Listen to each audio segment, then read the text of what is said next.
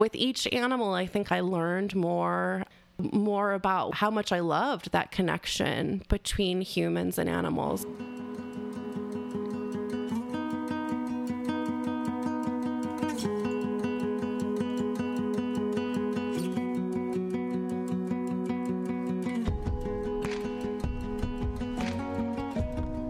You're listening to the Believe in Dog podcast. I'm your host and resident dog mom, Erin Scott. If you consider your dog a family member, then this podcast is for you. Let's celebrate the love and connection we have with our dogs. Not only can a dog be your best friend, but I believe a dog can be a healer, a teacher, and an inspiration. This is a place for us to connect in the joy of loving our dogs, and also a place where you know you're not alone in the difficult times or in the sadness of missing a dog that was an important part of your life. I can't wait to share with you stories of how the love of a dog is changing our lives and changing the world. This is Believe in Dog.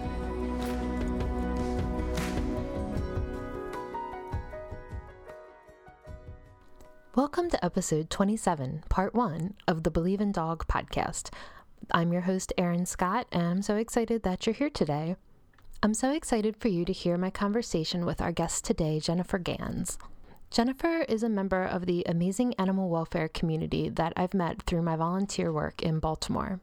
And I was thinking a lot about the fact that if it wasn't for the dogs bringing us together, I don't think that Jennifer and I's lives and circles ever would have intersected or crossed. I'm always so thankful to the dogs for the awesome people that they have put in my path. I first met Jen about four or five years ago when she started volunteering with Be More Dog, the organization that I volunteer with here in Baltimore. One of the main programs that we have at Be More Dog is called our Be More Dog Wellness Clinics. So, what this is, is a pop up veterinary clinic that we do usually in a park or a field in an underserved community in Baltimore where residents don't have easy access to veterinary care for their dogs. This could be due to transportation or other poverty related issues. And so we have a team of volunteers that all come out, meet at the park. We you know set up tents we have veterinary care we have things like nail trims uh, people can take home free food for their pets so at Be More Dog, when we realized that many of our clients were bringing their young children with them, and sometimes they're standing in line, it's not uncommon for us to serve up to 150, 160, even more dogs in one day in a three hour time window. So sometimes people are standing around, and we wanted to have a kids' corner at these events. So we didn't want children running around, have dogs get excited, have anyone get bitten or anything like this. So we have a, a kids' corner, and Jen has been running our kids' corner, and we're so grateful to her. And kids can read, they can color, we have books. Um, she usually brings like a, a stuffed demo dog so that we can practice safe greetings, how to pet a dog, things like that. It's really wonderful. And I found out through our volunteer work that Jen is actually a school psychologist and we became Facebook friends. And I started realizing that not only does Jen volunteer with Be More Dog, but she also is a foster mom for animals. She has rescued greyhounds. She does a lot of work bringing her dog into school settings. She works with a program called Project Mickey that brings not only Jen's dog, but other dogs into school settings so that kids can learn humane education in addition to their schoolwork. And I was just so amazed like, oh my gosh, I didn't know she was doing all these other things too. Jen is just so awesome. So I was so glad to have the opportunity to sit down with her and hear more of her story. And we had so many things to talk about that I decided to break this up and make a two part episode. Jen also had an amazing collection of photos to share with us. I'm always so excited when we have lots of photos to go along with the episode. So I hope that you'll check the photos out on the new believeindogpodcast.com website. You'll have a link in the show notes that'll take you right to Jen's page with the photo album, and I'll also upload these on Facebook and a selection of them on Instagram. In part one of the interview, we're going to talk about Jen's background. She grew up with quite a menagerie of pets that she'll share with us. Jen talks to us about her career path from being a teacher to a school psychologist and what exactly is a school psychologist, and how she started bringing dogs into the classroom to help with this. Jen tells us about living and working for a year at a school in the Dominican Republic and what it's like being the crazy American in another country. And we talk about the children, Jen's students, what their lives are like, what various challenges they may be facing every day, and how Jen's dog Charm can help. So let's get started with Jennifer Gans. So I'm here today with Jennifer Gans, who is a school psychologist and the Humane Educating Coordinator for Project Mickey. Hi, Jennifer. Hi, how are you? I am great. I'm so excited to talk to you because talking about this connection that children have with dogs is super important, and I've been able to see some of it in my work with Be More Dog. But I really want to hear your story today, and I, I always like to start out by asking Did you grow up with animals? Have you always been an animal person? Yes. Well, first, thank you so much for having me and Charm, my canine companion, who is here on the floor with your canine companion, Penny. Yes. So uh, we are so grateful that you had us. Charm is smiling at me now. And uh, so I was. I was pretty much the person who. Uh, wanted to experience all the pets as a child. So I had a dog. Dixie was our childhood dog, and Dixie was a silky terrier and a little bit different than most silkies I've met as an adult, uh, from what I know, she had a traumatic experience when she was a child. Someone had hit her uh, when she was just a puppy. And so uh, she was not the friendliest or of dogs. But she was my heart my love. Uh, she slept in my closet as a child and participated in many uh, forts and tea parties and things. Oh that's adorable. Yeah and i from there i had so many other pets. I had hermit crabs uh, they had a a huge uh, tank and an area with live coral and uh, fresh sand from the beach every year. I would get fresh sand from Ocean City, Maryland to take home for my hermit crabs. My mom reminded me today of some of their names. I had Romeo and Juliet. I forgot about them. Uh, but we had Laverne and Shirley. Oh, yeah. There. Uh, I remember one of them lived four years, which I think was pretty good for hermit crabs. Um, and we used to feed them all kinds of things. I remember I had books and I would research. They loved peanut butter and lettuce and uh, so then from there I had uh, a guinea pig, Honey Bunny. And then we got a house trained rabbit oh, wow. named Bugsy. And so Bugsy and uh, Honey Bunny had their crates or their cages next to each other. And every morning, my mom would get out carrots, and I knew it was that time because I could hear Honey Bunny squealing, and Bugsy would kind of be thumping around, uh, very excited for their morning treat. And I walked Bugsy on a leash. Oh, wow. in the yard.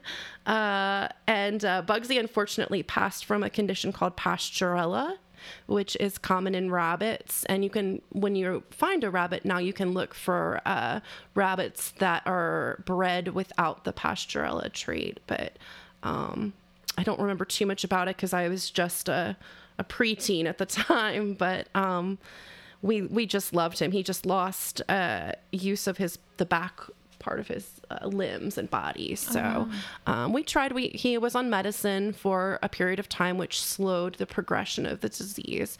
But unfortunately, it got to the point where we had to um, have him euthanized. Wow, you guys, your parents must have been super animal people. Also, that's the most dedicated story I've heard about a rabbit. I mean, that's so heartwarming. we loved him. He was our baby. Yeah, my mom and I. We even had to have him fixed. Actually, uh, he was neutered uh, because of some of his behaviors. He would uh, gravitate to your arm or your leg. and uh, so that helped a lot. But I remember he used to sit on the sofa, like on my head almost, was where he used to like to sit.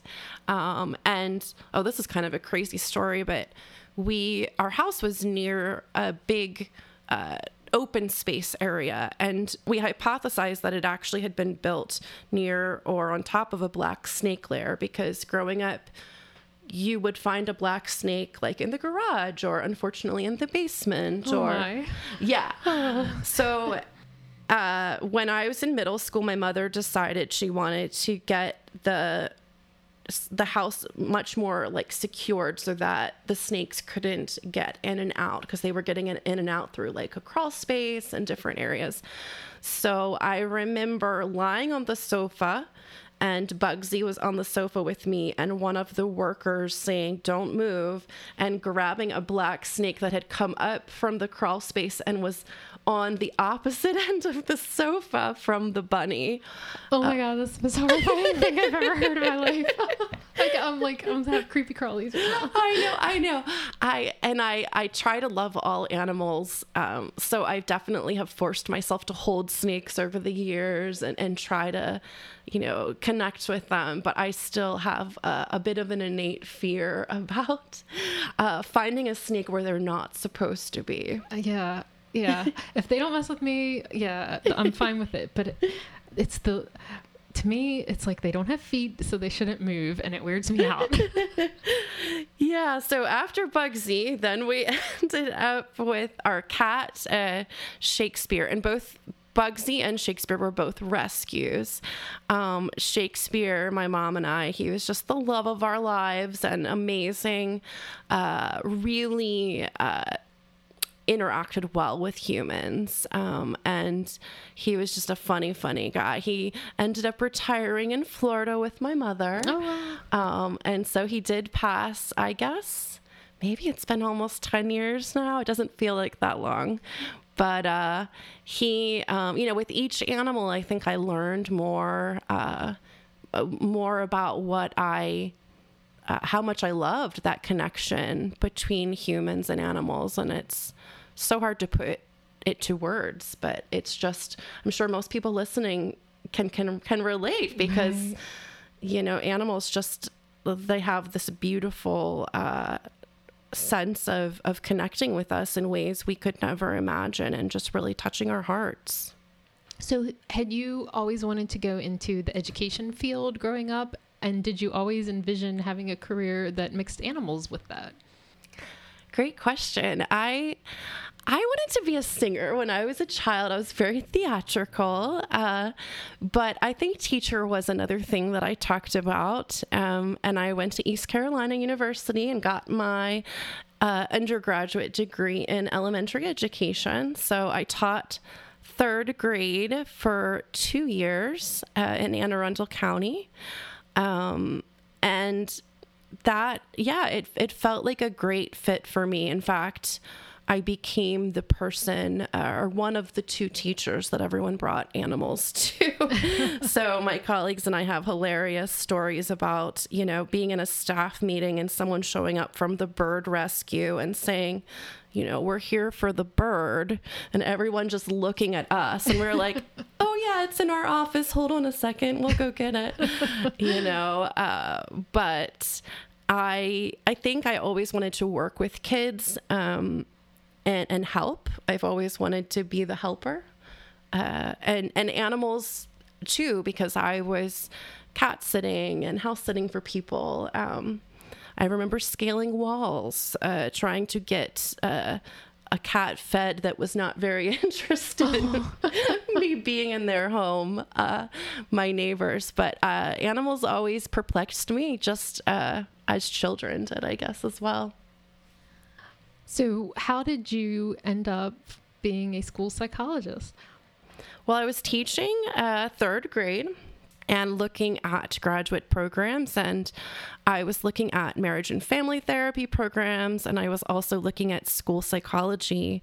And I realized that staying in this school field kind of took my, would take my career in the same path it was going. If I went into marriage and family therapy, I may be listening to more, uh, I guess, families arguing or working with families on divorce. And that seemed like a bit of a different direction. Um, so I applied to a couple programs in the area and was accepted to Towson's school psychology program.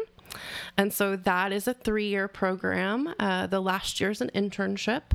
So um, I just, once I found the field, it, it, and actually the school psychologist at the elementary school where I worked, Steve Evans, he is the one that said, I really want you to look at school psychology seriously. You know, take a look at this and come back. And I realized I could do so many things. Um, my days would never be the same. I would be doing counseling one day or uh, evaluation one day, working with kids with a variety of special needs and supporting them and their families. And it just, from the minute I found the field, it felt like the right place for me to be. Yeah, because that was going to be one of my questions is what exactly is a school psychologist? Um, what is their role in it? And does every school have one or how does that work? They do. Every public school should have, well, in the United States, does have a school psychologist. Uh, depending on the district, that person may be there just one day a week. Oh, okay. They may be there full time. Um, there may be more than one. It really depends on the school district, the needs, the funding. And is this different from like a guidance counselor? That's a term that I remember from my days, but I don't specifically remember school psychology from when I was in school. But that's been a little bit while now.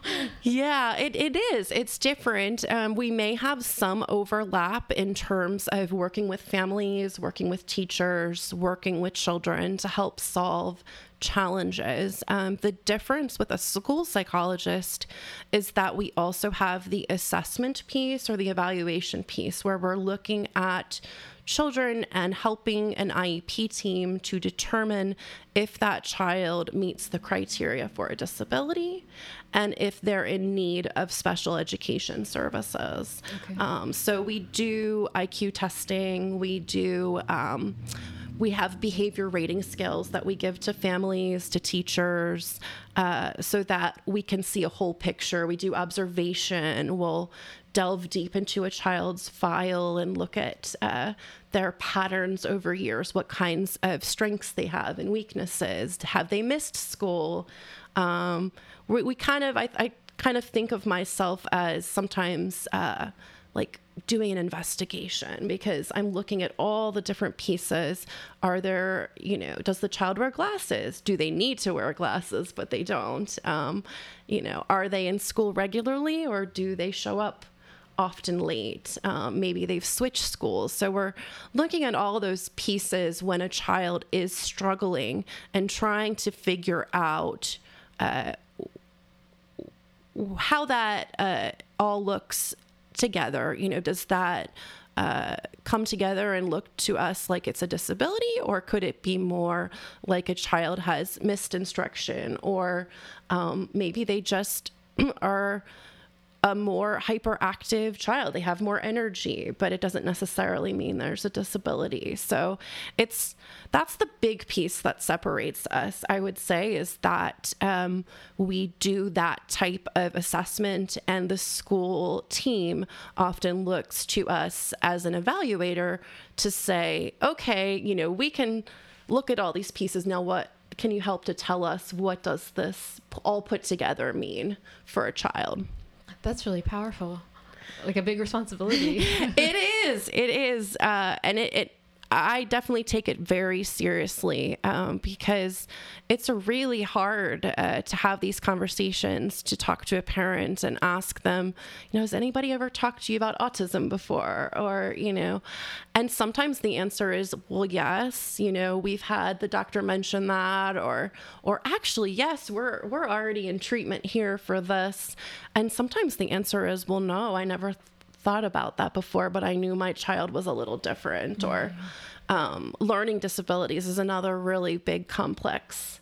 Uh, you know, it, it's not as simple as just putting a name to something. There's so many pieces and, and moving parts uh, that uh, we look at, and we really want to try to fix the environment, fix the supports, and put as much in place for a child before we come to the conclusion that it's a disability that we need to address.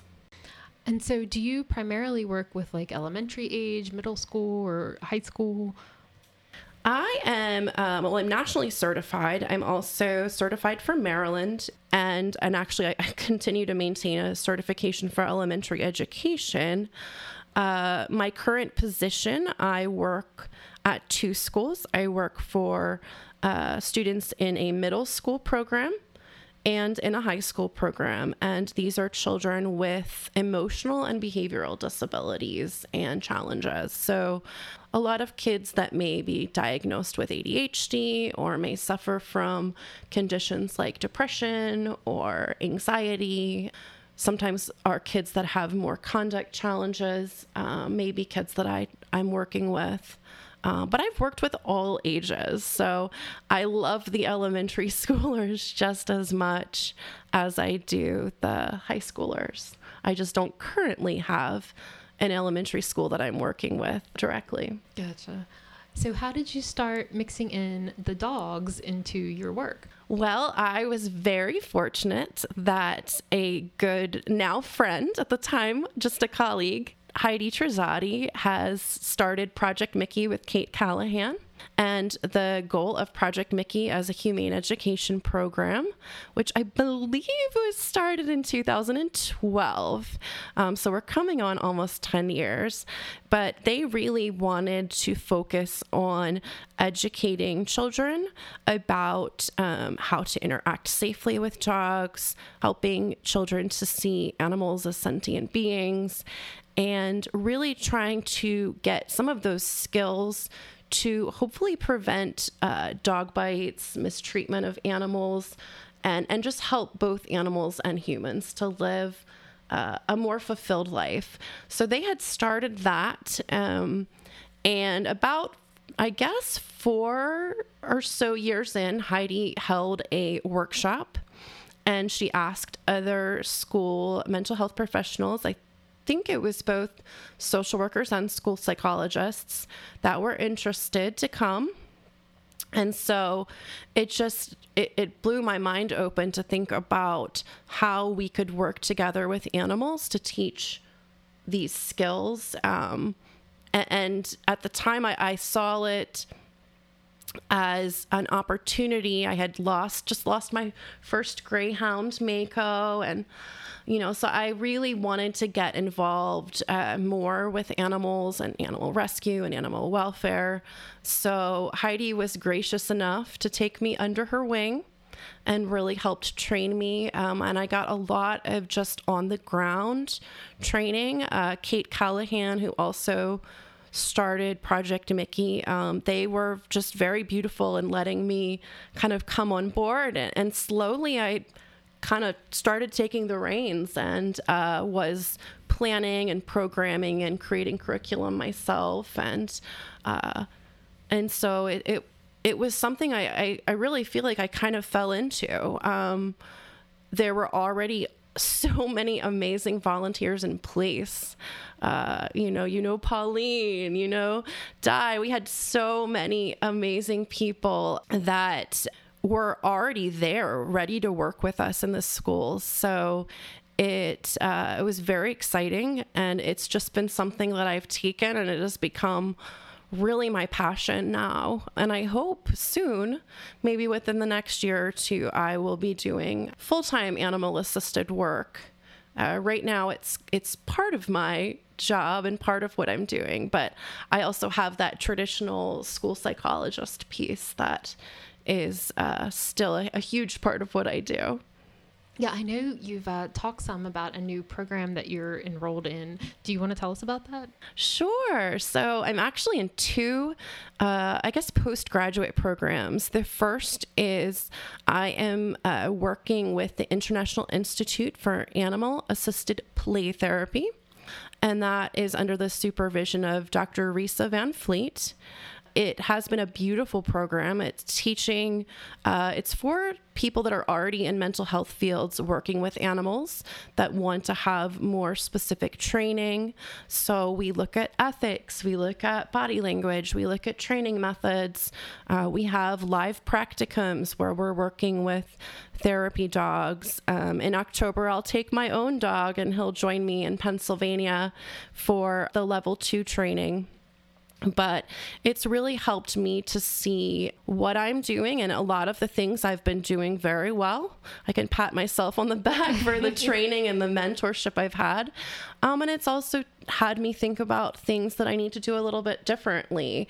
Like something I talked to you about before we started the podcast today was always having a bed for Charm so that when he's at school with me, when he's working with me, he can be uh, have the choice to move away from an activity. He can have the choice to participate or not, and making sure that the dog is just an equal uh, part of the program. So they're there because they want to be there, because they enjoy their job in that role.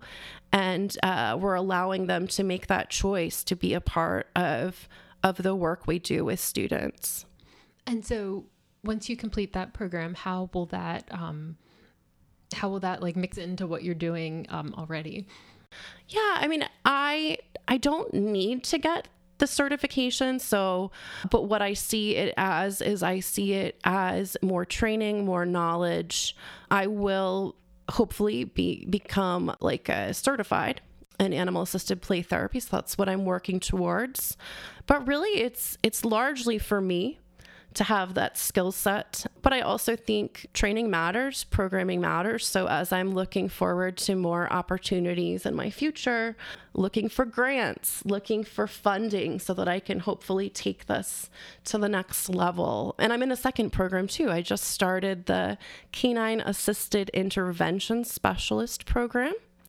Uh, at Denver, and that is super exciting. It's similar to the program I'm in, except it is largely just focused on that dog human interaction.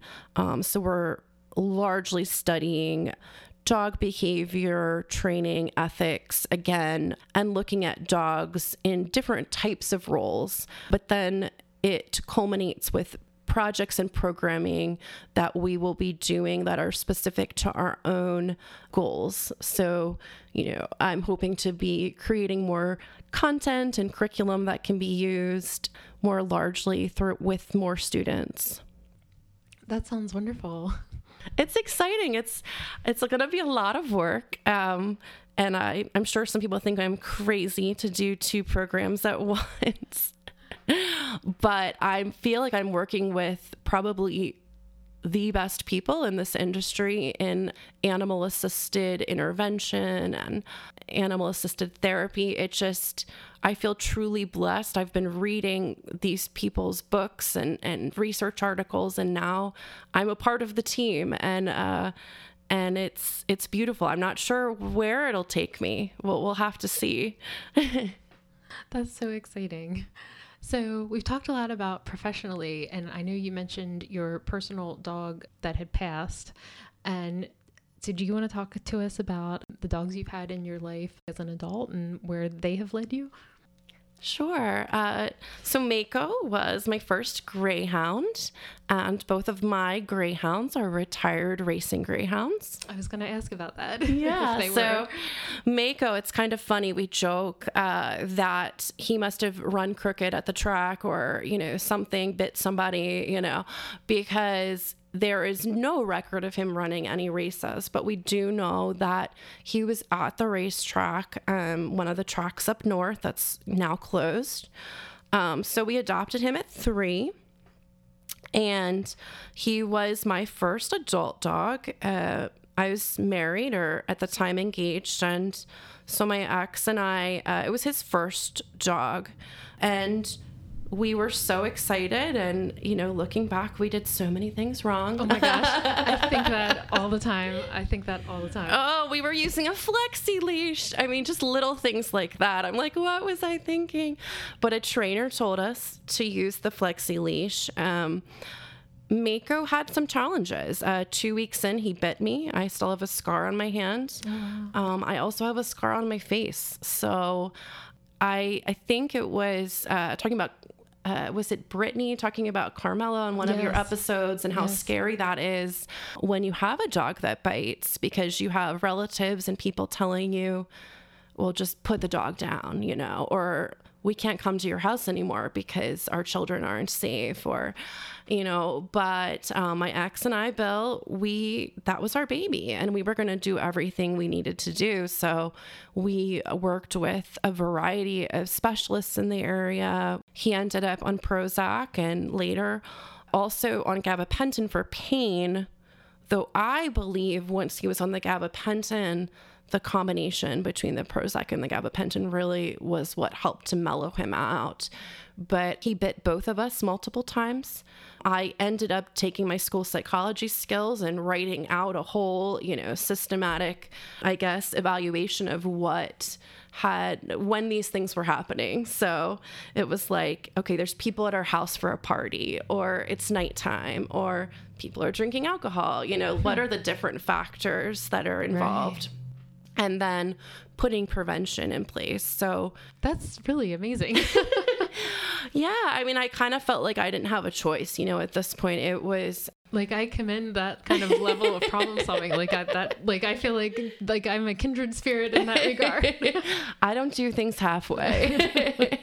when I do it, it's pretty much all the way. Uh, but he lived to 14 um, ha- had really challenging separation anxiety. I mean, he chewed through crates, baby gates, door frames, uh, the wall, you know, uh, sheet, whatever. Sheetrock. Yeah. yeah. He chewed through it. I mean, it was amazing to see that level of of of anxiety um, and and and sad, you know, really upsetting. But the majority of moments were beautiful with him, and uh, really, I learned so much from him, and I learned about uh, compassion and, and and trying to understand things from his perspective a little bit more too.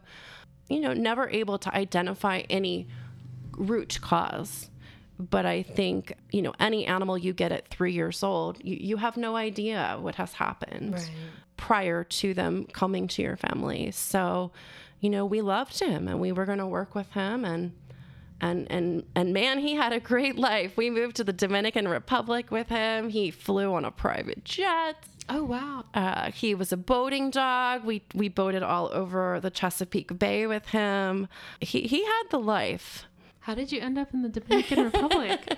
Well, I was there as a school psychologist for a year, and my ex husband was working in real estate and uh, working on a project. So we decided we were young, we were in our 20s then, and it was like, well, if we want to take a big chance, let's do it now. Let's move to the Caribbean. This sounds great. So and we did. We were there for a year. Um, unfortunately, that was when the first real estate crash occurred, oh. uh, right around 2008. So it was the timing was a little off, but we still made the best of it. And Mako, he spent.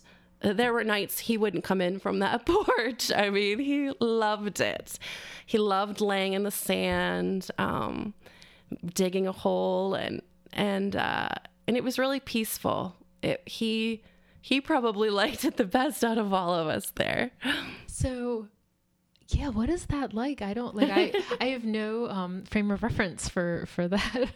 I know it, it the whole experience was was kind of crazy. Um I mean, is it unfair for me to say is like a third world country? It it is. Um, we were living in a very affluent community though, okay. so we were working with more of an international community. I had students from all over the world. Uh, classes occurred in English uh, staff meetings occurred in Spanish. So there was definitely a lot of raising my hand and asking, halt, hold on, do I understand? Um, a lot of learning Spanish on my feet.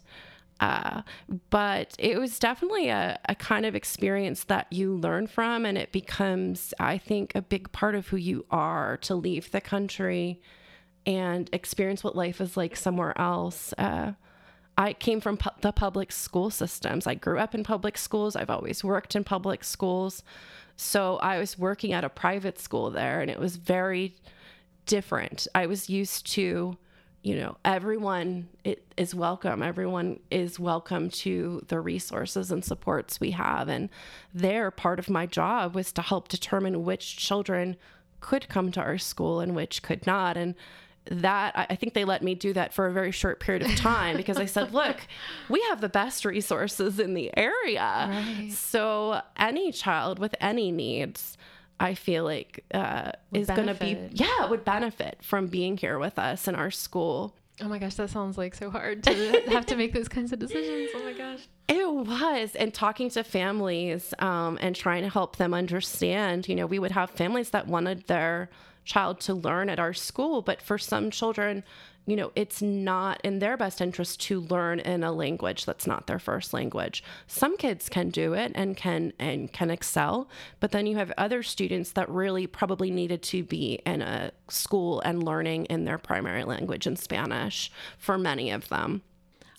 And so talk to me about pet ownership there. Is that something that's common? Um, you know, as common as it is here? Like, are animals sort of treated the same way, or, or what does that look like? Um, people probably looked at us like we were a little bit crazy. You know, we were probably the crazy Americans walking around with this, you know, brindle greyhound who looked very exotic. They uh, would refer to him as a galgo. That was the word that many people were familiar with. What does that mean? Galgo is just it's a sight hound, so Oh, out of Spain, and uh, I thought same- it maybe meant like giraffe or something. Though I do get uh, when he's in school with me, I get all kinds of things: camel, um, deer. A lot of people say he looks like a deer. I can see that. Charm, yeah. But no, I would say pet ownership. Um, we did have some people we knew with pets. There were many, many animals outside. Um, that lived outside. That's uh, what I was picturing. yeah, and when you go into some of the less affluent communities, people are still using horses and donkeys and things. So you would see animals tied up outside of a store. So I'll tell a very funny story real quick. My husband and I, on our honeymoon, we went to the island of Antigua in the Caribbean. This is the only time I've ever been to the Caribbean. So we made the terrifying mistake that we were going to rent our own car. And we thought like, oh, we'll get to drive around and check out these beaches. And you know, we had like this little like it was like a geo tracker, I think, you know, like, oh, it's gonna be this great experience. It was not. Um, we did not know, first of all, in Antigua that they drive on the opposite side. The steering wheels are all on the opposite side. I had gotten like everything I had booked all the reservations so the driver's license was in my name so I had to be the one to drive and like that was terrifying for me. Um, and we also you know again learned like it's basically once you get away from like the main town where the airport is it's like a third world country streets are not paved there are no street signs so um, you know we weren't fancy enough to go to like sandals or one of those kind of places so we had to like figure out where the heck to get to our resort that we were staying at and we got horribly lost. We were like we were at one point driving through like a very poor part of town.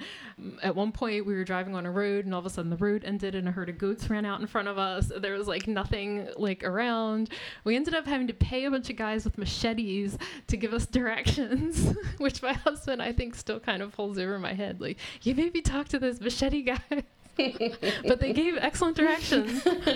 and so once we got to the resort, we did not leave again on our own. And when it came time for us to go back, we actually paid a taxi to let us follow him back to the airport because we knew we had to get this oh, stinking vehicle back to the airport. and you know, like you'd be driving on these roads and they are not paved and it's just dirt and there's like these huge gullies like off the side of the road. So anyway, this is like what I'm picturing. I don't know if any of this is similar. Yes, no, you're you're pretty accurate. I mean, that's I was in again uh, a different type of uh, community. So we were in a gated community for very affluent families. It was like the jet set uh, type of of community. It's the only time in my life I've ever been in that kind of community, but I can say I was there for that year. And um, honestly, that piece of it was actually very hard for me because when I saw how the typical Dominican lived, when I saw the school building, when I saw the resources, the grocery store, the places that they, uh, I had trouble be feeling like I had more and wanting to help that community more um, realizing that my supports and my resources were going to the most affluent people in the country. And that was really hard for me ethically because I, I just wanted to help everyone you know, and I didn't want it to be limited by whether or not their family could afford to come to my school or not. I had no idea about this part of your story. and so then you came back to the US, I guess. I did. I came back to the US and uh, started working at a school full time as that's the school psychologist in a pre K through eight and it actually was the elementary school my mom went to. Oh, wow. So that was kind of crazy. Um, and I was between different schools. Um, with my job, sometimes things will change. Like they may change the position from a five day a week to a four day a week, depending on enrollment or needs or special programming. So I've worked in about, I want to say about 10 schools in my district, maybe not quite that many, maybe more like six. But I have stayed with our program for kids with emotional and behavioral needs because that's really where my heart is, is with our kids that sometimes are less understood than other children and maybe looked at as the bad kid um, when really every child wants love and every child wants to be successful in this world and learn and you know they may have challenges that are in their way. They may have traumas they've experienced. They may have you know less access to resources and, and less exposure but and i'm picturing maybe less family support. Yeah sometimes. It depends. Um, uh, some children i work with have amazing family support. I do find that a lot of the families may be one parent households. Uh, and so that's difficult because you have a parent trying to support a family and also working. Some of our families would like to help more, but they they as schools and as a community, we need to do a better job, I think, of bringing families in, inviting them, saying, You're a part of this process. You know, come into the school, let's learn together. Uh, the one school I work with has been doing a beautiful job of that. They have all different nights and they've had cooking nights where we have uh, different families that come from different backgrounds, different countries, different places all over the world, and they'll lead a recipe uh, over Zoom oh, for wow. anyone who's interested. And the school will actually drop off the ingredients to the home of any children interested in participating. So, oh wow. yeah, it's a phenomenal. Uh, this school has has been a phenomenal experience for me seeing how innovative they are in working with families and uh, embracing the different cultures and backgrounds. And so I'm assuming that Mako did not ever take part in any of, of your schoolwork. oh no, no. We Mako could not be around kids. Uh, he definitely, uh, even though I would say ninety nine point nine percent, he was a beautiful, kind, sweet boy, and people would say to me, "There's no way he's bit before." You know that I just don't believe it. But um, no, once you have an animal that has caused injury, you know, you really have to really be careful. Um, so after he died, I, I, told myself, okay, I, I had the difficult dog. it's time to find a dog that can partner with me in schools and help with education and therapy. So I I knew I was going to get another greyhound, um, and I. Uh, the group that I was working with, Paws on the Mountain, they are in West Virginia and I talked to Denise and I said, you know, this is what I'm looking for. And she gave me a list of all the dogs that would be coming up. And I, you might like this geeky part of me too. I made a spreadsheet with every single dog. I read all of their race notes. So I read anything if, you know, Uh, it, there's not a lot, but you can find little things that may indicate a personality. I looked at how many tracks they had moved between, and I thought, let me find the dog that on paper looks to have like the least disruption or least trauma. And I didn't know if that would work, but it was the only real system I could, could do. With, right? Yeah. So when I went to visit the dogs and I walked Charm, whose uh, racing name was Nor'easter, um, and he was amazing. And I walked him, and I said, "Hold on, was I was I supposed to get some kind of like a, a a sign? You know, I don't know. Like, can this dog do therapy work? And I, I don't know, you know. And I walked a couple more and I realized, you know, I'm not gonna know. It's it's not something that is like an easy thing just to see off off the top. So it's sort of a leap of faith when It you is, you know. that dog in. Yeah. So I said, I'm to let him come home. He's to be a dog, and I'm not to even worry about this for a while. And so I, in some ways, I kind of regret that because it was a good couple of years before I really got into to more uh, complex training with him and getting him prepared for schools. And I realized, oh my gosh, he loves this. You know, maybe I should have started sooner. But I had it in my mind. The boy had run, you know, 50 some races. He didn't have much control over his existence for the first three years of his life, uh, just like Mako you know um, there was a lot of training around running but not much else. And so i, I wanted him to be a dog um, and and just enjoy not having a job or responsibilities. But he has since then proven to me that he absolutely loves schoolwork and he loves connecting with children. I can say the word school and he would jump up from being asleep over the pandemic, actually, it was really tough because he stopped jumping up when I said the word. And I felt so sad. You know, it's like he knew we weren't going because we had gone for so long. And then suddenly we're all at home. So, what kind of training classes have you done with him? I know you have some of his um, awards sitting here. So I've done a lot of training with Amy from Oscar Winning Behavior. Uh, she has become a very good friend. Uh, I first started working with her very early because I have a cat, Finnegan, and I wanted to make sure that I was understanding the body language and interactions. And so Amy was recommended to me. She also volunteers for Project Mickey.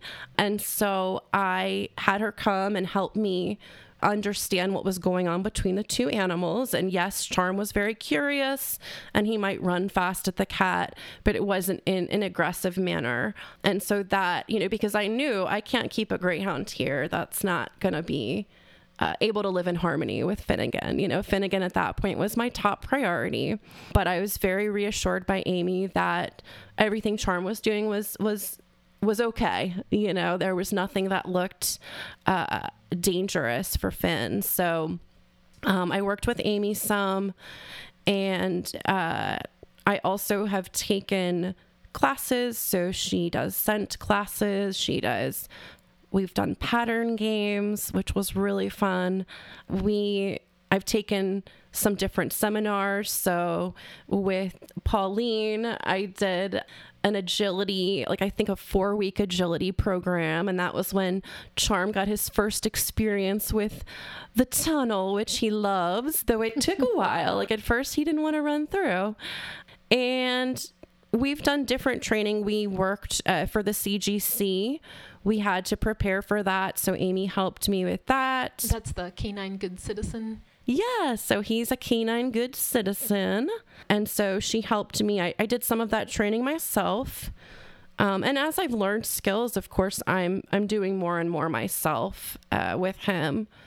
You know, I always feel like the word training kind of gets a bad rap and that we need to kind of like rebrand it or something because I feel like they're two like the average dog person thinks of training as like one there's like a problem with the dog and I need to fix it like he's biting you know us or Yeah. something or two oh I want to go and do like some kind of fancy competition where we're running around a ring or whatever and and and I'm always like no no no it's really more about building the relationship between you and your dog and and I'm like we need a better word than training yes, yes, yes, yes. It's all about that relationship. And I think a big piece of learning uh, positive training methods for me has been the ability to then teach those to students. So, being able to hand a child a clicker and they're clicking for charm and learning how to positively reinforce behaviors, they can then take that skill home and use with their own animal. I think, you know, for me, training is not a sit down for five minutes. It's it's an all day thing. It's from the minute I get up, we're in essence training, right? Because just even to go to the bathroom, I have a bell on the door. You know, they ring the bell. Oh, that's so cool. My cat's the one that rings it the most obnoxiously. I feel like Nino just runs to the backyard or to the back door and is just like, oh, that's how we know. right. Well, he trained you, right? right. so, and that's fine. You know, you have a system, but it is. I think training really is helping you to strengthen that relationship, learn how to work in harmony, help the dog to be able to advocate, to express their needs, get their needs met appropriately. You know, dogs can do so much. They are such sentient, intelligent, amazing creatures. Uh, and I think they do a lot more than we give them credit for when we're just sitting at home throwing a ball.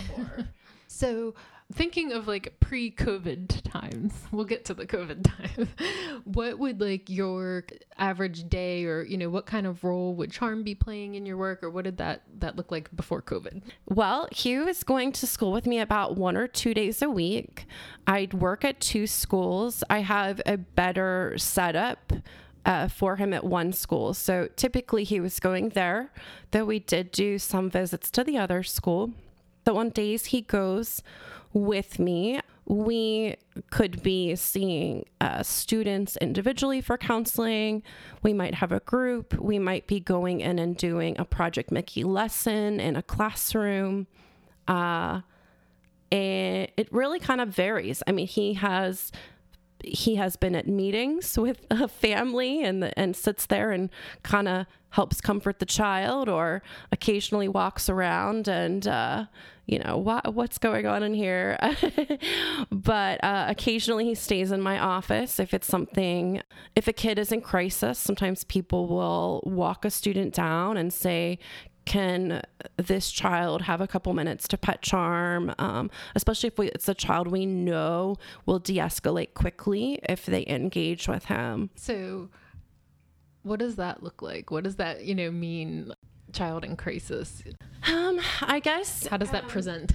yeah. So, you know, if we think back to when we were in school, I think there was a lot more, you know, you're in your seat, you follow the directions, you know, and in, with today's students, they have a lot of needs. They're not always sitting in a chair calmly. Um, maybe somebody said something that upset them. Maybe something happened on the way to school. Um, so their emotions are heightened. Uh, maybe they're yelling. Maybe they're pacing. Maybe they're talking about wanting to go home or uh, wanting to get even with someone. So maybe there's yelling involved or walking in and out of the classroom. Um, so, one thing I do have to make sure is that the child is safe with charm. I find that children almost immediately kind of like do this flip it's like they their uh, level of, of stress and anxiety kind of reduces almost immediately upon seeing him and then they'll just kind of pet him a little bit uh, maybe I talk to them at first, maybe I don't. Maybe I just let charm and the child kind of have that moment. Oftentimes they'll laugh. His ears are usually in some goofy format. His ears might be like both to the left, both to the right, one straight up. So we might joke about his ears. A lot of times I start talking about body language with him and then it parallels to them. So I'll say, Oh, yeah, he really likes you. Did you notice how he leaned into you? I think he's feeling calm. How do you think he's feeling? And then it might, we might then talk about how the child's feeling. He is in Penny's bed right now. So Penny looks like she wants her bed back. Did you know we were wait talking about you guys? Charm came in and just made himself at home. I see you, Charm. Were you taking a nap? yeah, I think she was like. And the other cool thing is, I live in walking distance to the school where he visits primarily. And uh, so, if I do have something going on in the afternoon, or he seems tired, or maybe I have a big meeting in the morning, I can just quickly walk home five minutes and walk him back to school. And so, um, some days, especially right after COVID, when kids went back into the schools, he was doing more like half days with me because I realize it's really it's a long day for a dog, especially a dog if you think about it, they sleep all day when we're at work. So suddenly they're awake, they're performing, they're engaging with you know a variety of people that they may know well. You know, there's people in the school, there are teachers, there are people that I would say are like his favorite people. Um, but then there may be people he's never met before. There may be noises and sounds and sights. So it's quite a lot for a dog uh, to spend a whole school day Right. uh, with us. Right. So, generally speaking, obviously not nothing specific. What are like kind of some of the challenges that you're seeing in the students that you're dealing with? Like, are they having home life challenges? Is it uh, neighborhood, you know, life challenges? Is it school life challenges? Is it all of them? Is it individual? You know, I know you work with children who who do have, you know, maybe some level of, you know, learning disability or some kind of extra challenge in their learning environment. But I guess I just want to give give our listeners a, an understanding of what we're, you know what what these kids' are home life might look like, or just some of the things that you've encountered. Sure.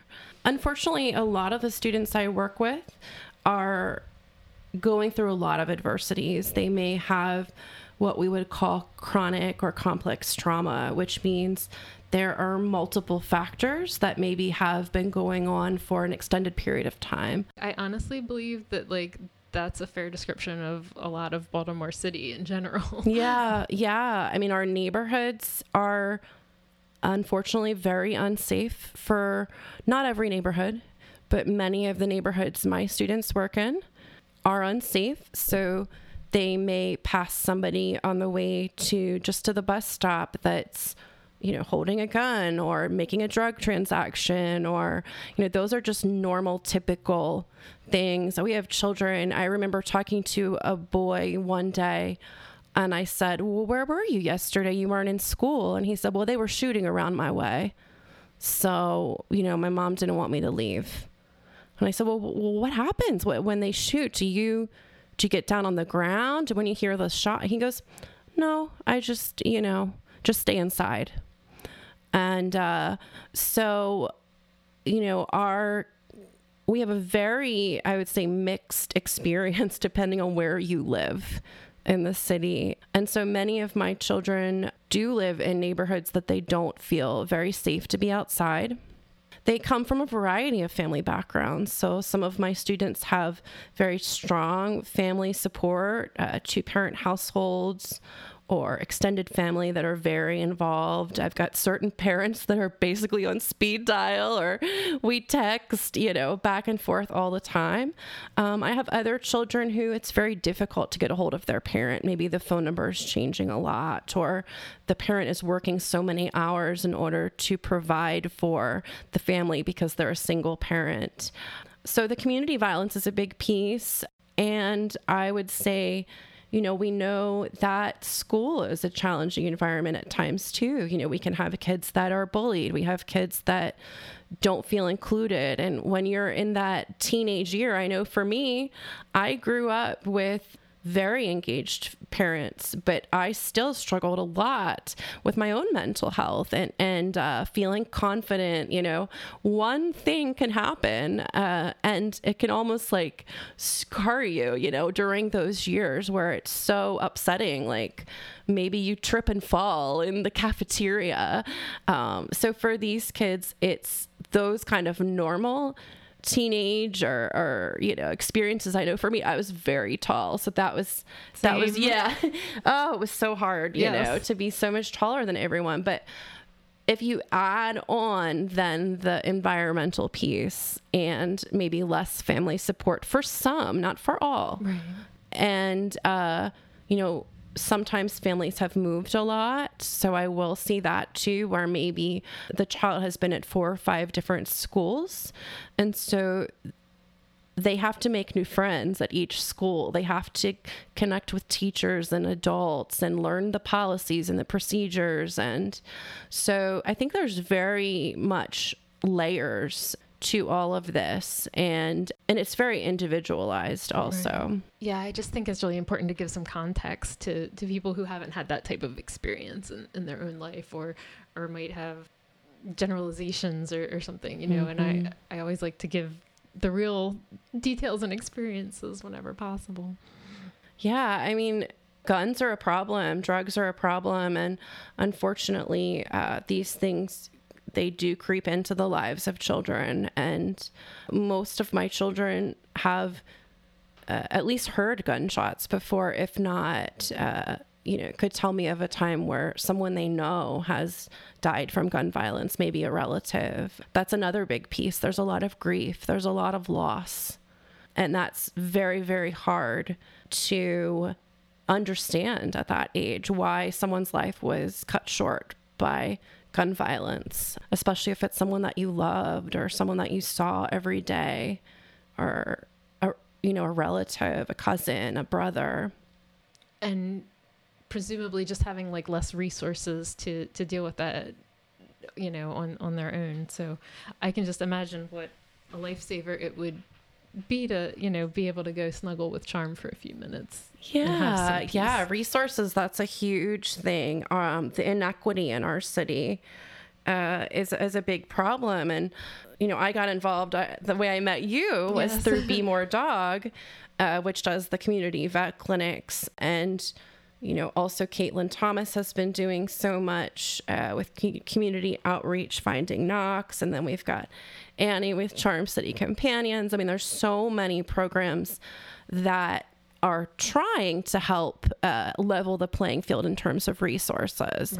But when we look at it, you know, I think um, it was Jasmine in one of your recent podcasts was talking about, well, if there's no grocery store to buy or no pet store to buy a high quality dog food, then you're left with the options at the Family Dollar right. or at the Dollar General. So sometimes, you know, it's not even a matter of of money. It might just be a matter of access right. also, right. Uh, because when you don't have a car and you know you have to take three bus buses to get to the grocery store, and then how are you going to carry this all home? And exactly, I have kids that take sometimes multiple buses just to get to school. Yeah, because there is so, no no um, yellow school bus system in Baltimore City. They just have to take the mass transit.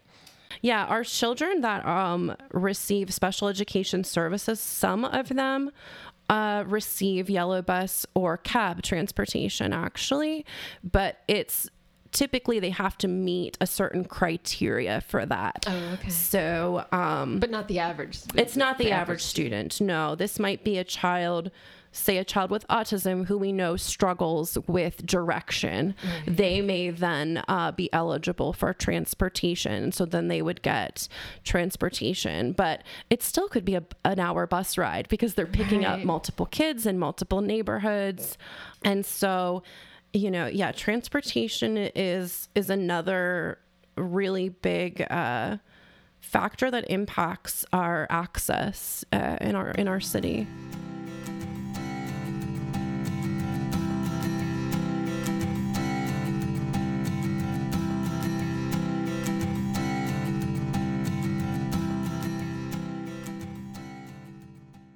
Okay, we are going to stop and end part one of our interview with Jennifer Gans right there. I'll have links to the different organizations and programs that Jennifer mentioned in the show notes, so make sure you look for those, as well as check out the photo gallery of all the pictures that Jennifer shared, including one where she does have her bunny on her head, just like she said. When I was listening back to the episode, I think two of the points that really stood out to me was number one about rescuing greyhounds and hearing about their racetrack notes. So that was something that I don't know anything about since I've never had a greyhound and don't really know anything about greyhound racing. And the other thing that I really loved was when we talked about the leap of faith that it is when you bring a new dog into your family. And I can remember sometimes it's a little bit of a learning curve. Uh, bringing this new being into your home. Next week, part two of my interview with Jen will drop, and we have so much more ground to cover. We talk more about her work in the classroom and more about her students' relationship with Charm and with the other dogs in the Project Mickey program. We talk about teaching during COVID. There's still much more to come. By the way, I just wanted to mention again for anyone in the Baltimore area if you would like to attend the Baltimore Humane Society's Pet Memorial event on Sunday, September 12th, I'm going to be speaking there about pets as healers. It's a beautiful ceremony and a beautiful way to remember any pets that aren't with us anymore. I'll have a link in the show notes where you can RSVP. And that will do it for today's episode of the Believe in Dog podcast. You can find me on Facebook at Believe in Dog Podcast and on Instagram at Believe in Dog Podcast with underscores. And remember to check out the new Believe in Dog believeindogpodcast.com. I'm very excited about it. I've been working on it behind the scenes for way longer than I probably should have been. Remember, you can always leave a five star rating and review. I'll have a link to that in the show notes also. Your reviews and kind words about the podcast really do help more people find the show. So until next time, this is Erin Scott sending you hugs and belly rubs.